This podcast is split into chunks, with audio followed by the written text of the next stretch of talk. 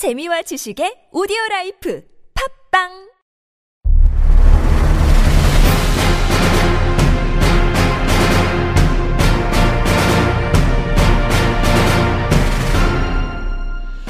K리그 챔피언 전북과 상주의 우승을 축하합니다. 아직 끝나지 않았습니다. K리그 챌린지 플레이오프 소식 알아보겠습니다.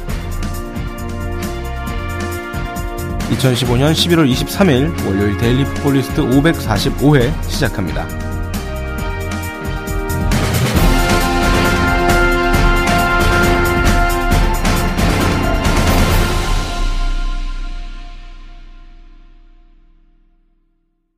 안녕하세요. 월요일의 데일리 풋볼리스트 어, 진행을 맡은 김동환 기자입니다. 제 곁에는 김정용 기자 나오셨습니다. 안녕하세요. 네, 안녕하세요. 김정용입니다. 네. 오늘은 뭐 저희 스케줄상 약간 축약본으로 한다고 들어서 아 그래요? 뭐 네. 갑자기 이렇게 아무리 축약본으로 하더라도 축약복인 이 티를 내면 안 되잖아요. 어차피 짧을 건데 뭐 미리 말씀드리긴 하지 않을까. 네, 그렇습니다. 여러분 뭐 주말 잘 보내셨길 바라고요. 어, 김정용 기자는 주말간 상당히 바빴던 것 같아요.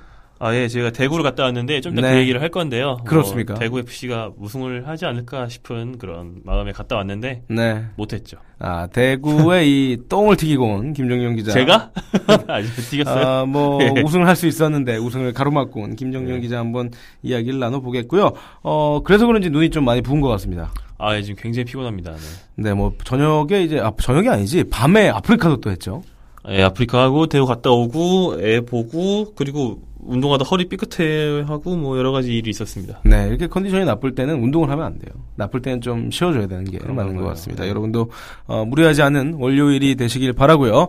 어, 첫 번째 소식 한번 어, 들어가 보겠습니다. 네. 어, 빼놓을 수 없는 소식이죠. K리그 클래식의 우승 그리고 챌린지의 우승이 어, 확정이 됐습니다. 사실 뭐 전북 현대 같은 경우에는 일찌감치 우승이 확정되었지만 네. 어, 축제를 즐길 수 있는 그런 한마당이 펼쳐졌죠. 네, 어, 전북은 36라운드, 네. 그러니까 리그 종교, 종료를 두 라운드 앞둔 상태에서 우승을 확정졌고요.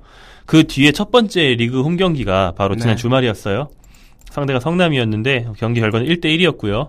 이 경기에서 뭐 전북이 우승 세레머니를 하는 게 KBS N스포츠를 통해서 다 중계가 되면서 많은 분들이 이제 그, 그 모습을 공유하셨을 거라고 생각을 합니다. 네, 뭐 성남 같은 경우에는 어, 승리를 하게 된다면 그리고 뭐 다른 팀들의 상황이 좀 맞는다면 신락 같은 희망을 가지고 아챔. 아침에 대한 좀 이야기를 할 수 있었는데 1대1 무승부를 하게 되면서 어 아침은 다다음 시즌에 한번 노려보는 것으로 결정을 해야 될 것 같습니다. 네. 어 전북의 마지막 축제 좀 어땠나요?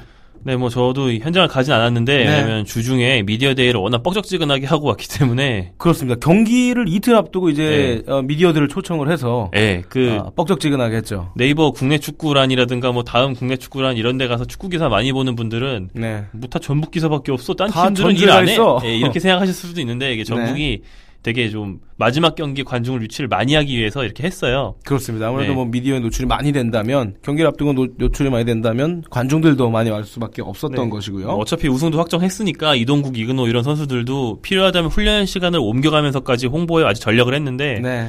뭐 4만 관중이 목표였다고는 하는데 사실 4만 2천 명인가 들어가는 경기장이기 때문에 4만 관중은 굉장히 힘들고 만석을 하겠다. 뭐 네. 그런 얘기였죠. 뭐 네. 2만 8천 명 정도가 들어왔거든요. 네. 근데 이 정도면 이제 그 가- 해당 라운드에 경기를 미리 치러서 경기가 없던 서울, 아니 그러니까 네. 홈 경기가 없어서 그렇죠. 원정 경기를 해서 홈 경기가 없던 서울을 이기고 이번 시즌 최다 홈, 홈 관중 팀으로 이제 전북이 확정이 됐고요. 아 그래요? 네, 그래서 한 33만 명 정도가 이번 시즌 총 들어왔습니다. 경기당 아. 평균으로 치면 17,000명 정도. 어, 이 계산이 빠르게 빠르게 되는 네. 것 같은데, 어, 올 시즌에 홈 경기를 펼친 게 전북이 19경기잖아요. 네. 19경기 나누기라면 그 정도가 나오군요.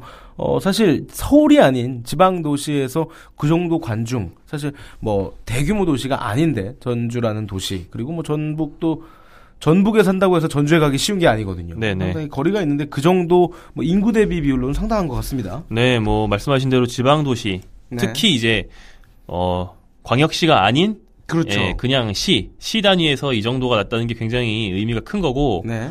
어, 지방 구단, 그러니까 서울과 수원이 아닌 지방 구단이 최다 관중을 한 게 90년대 전남이 있었고, 네. 2000년대 들어서 2003년에 대전이 있었는데, 그렇죠. 어, 그 뒤로 대전 이후로 12년 만에 처음이거든요. 아하. 그 전북은 지지난 시즌 그러니까 한, 한 시즌 뻥튀기를 할 수는 있어요. 네, 대전도 맞습니다. 2003년이 뻥튀기였단 말이에요. 그거는 2002 월드컵에 인- 인한 네. 좀 후폭풍이 있었고 그때 뭐 대전이 성적도 엄청 좋았고 맞습니다. 근데 전북은 2009년부터 꾸준히 성적이 좋으면서 서서히 관중을 늘려서 여기까지 왔다는 것이 내년에 네. 뚝 떨어질 가능성이 거의 없기 때문에 음. 뭐 다른 팀과는 이제 의미가 다르다. 굉장히 의미가 크다라고 할 수 있겠고 네. 뭐 여담으로 이 그래서 2만 3천 명이 와서 골 우승 세레머니를 하는 데는 이제 대박이가 아 이동국 아들. 네, 본명 이시안 1세 네. 이거 기사 쓸 때 이시안 가로 열고 1 가로 닫는 게 되게 재밌어요. 1세 이시안 군이 그, 와서 근데 영세도 쓰지 않아요? 어 영도 써야죠. 그, 쵸 근데 대박이가 최근에 6개월 뭐 돌잔 순 없고. 영 쓰겠죠? 아, 그렇죠. 최근에 대박이가 네. 돌잔치를 했기 때문에 1세가 맞을 거고 네. 아무튼 이, 이 대박이가 그 슈돌에서 화제가 됐던 그 자동차를 타고 들어와가지고 네. 공을 이제 김종혁 주심에게 건네주면서 뭐 재밌는 장면 하나 보여줬습니다. 그 자동차 현대 자동차였나요?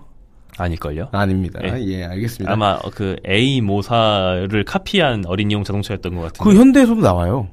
아니 근데 그 되게 고급 차를 카피하잖아요. 왜? 현대 고급차 있잖아요.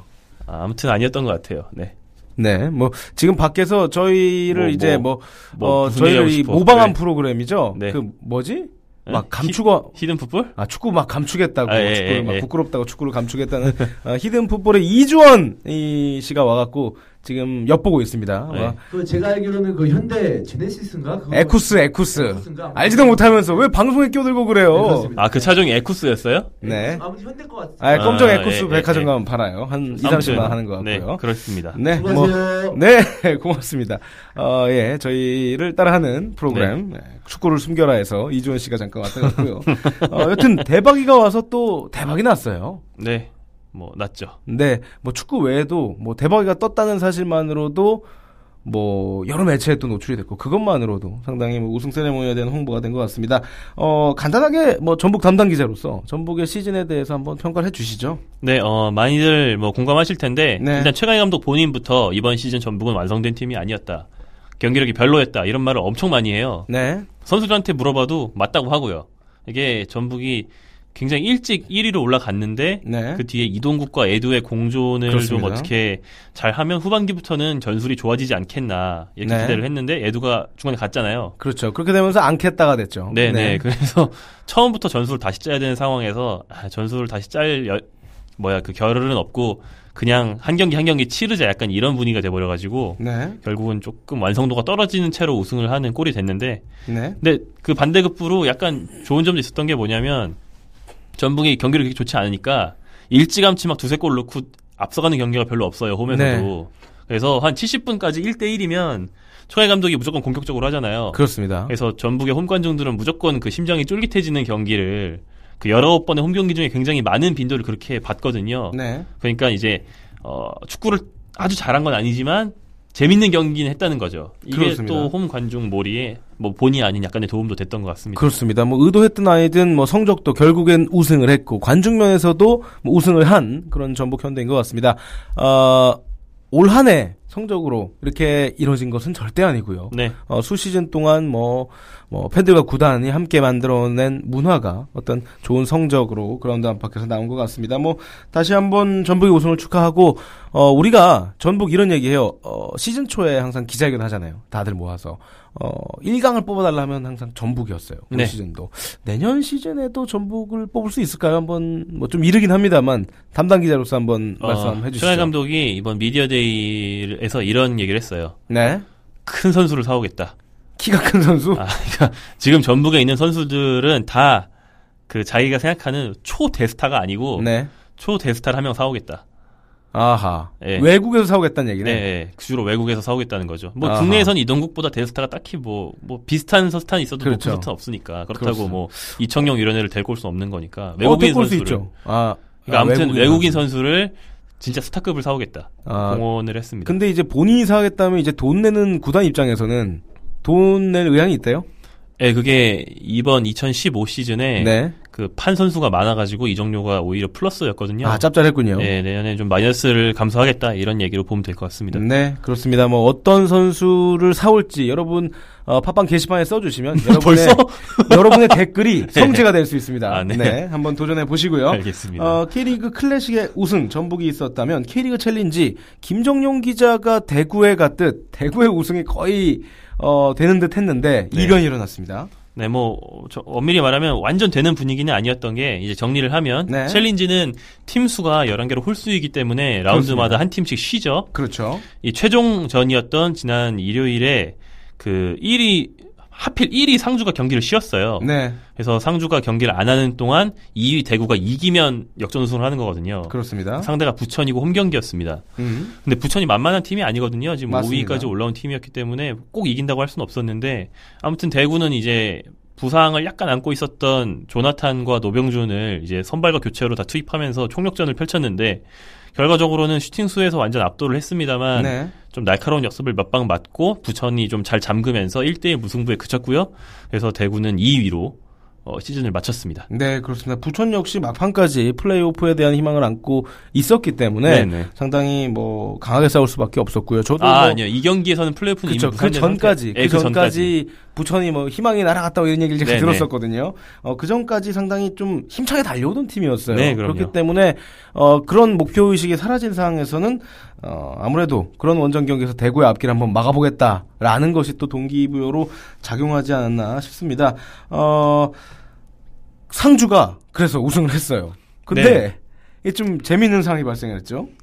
그러니까 마지막 경기에서 우승하는 팀이 경기를 네. 하고 우승을 하는 게 상식이잖아요. 그렇죠. 뭐 이기든 지든 뭐 홈에 홈이든 원정이든 일단 네. 딱 들어올리고 그럼 네. 그 경기장에 우승 트로피를 만약에 두 군데서 동시에 열린다 그러면 한 군데는 진품, 한 군데는 모조를 갖다 놓고 그렇죠. 일단 하고 예, 와 들어올리는 걸 해야 되는데 상주 그렇죠. 경기가 아예 없었잖아요. 네. 상주 구단 관계자가 그냥 트로피를 조용히 받아가지고 운송을 했다는 소식입니다. 그 여러분 이 SNS 열심히 하시는 분들 아시겠는데 사진 올라온 거 봤어요? 어, 저 SNS 지인들 보니까 시꺼먼 그 상주 시민운동장이죠. 그 앞에 트로피가 갖다 놔져 있는 사진들 올라오고요. 트랙터 앞에 트로피가 갖다 놔져 있는 이런 어, 사진들이 올라오는 아주 재밌는 상황이 펼쳐졌습니다. 뭐 어찌됐든 간에 세레모니 못할지언정 가장 중요한 것은 내년 시즌 상주가 클래식에 참가한다는 것입니다. 네, 상주가 뭐 승격 강등 승격을 가- 반복하고 있는데 네. 역시나 챌린지에서는 굉장히 강력한 모습을 재작년에 이어서 다시 보여줬고요. 네. 상주가 바로 승격을 하게 됐습니다. 그리고 어 이제 최종전이었으니까 순위가 확정이 됐죠. 그렇죠. 어 순위 중에서 11팀을 다 읽어드릴 수는 없고 네. 플레이오프에 진출하는 팀은 2위 대구, 3위 수원, 4위 서울 이랜드가 되겠고요. 네. 이 중에 서울 이랜드와 그 수원이 먼저 첫 번째 준 플레이오프를 하고 그 경기의 승자가 대구와 플레이오프를 합니다. 네. 그 다음에 플레이오프까지 이기면 그 마지막 한, 한 팀이 이제 K리그 챌린지 11위인 부산과 홈앤어웨이로 최후의 플레이오프를 해서 승격 강등이 결정이 되는 거죠. 네, 그런 걸 보면 3, 4위가 별 의미가 없는 것 같아요.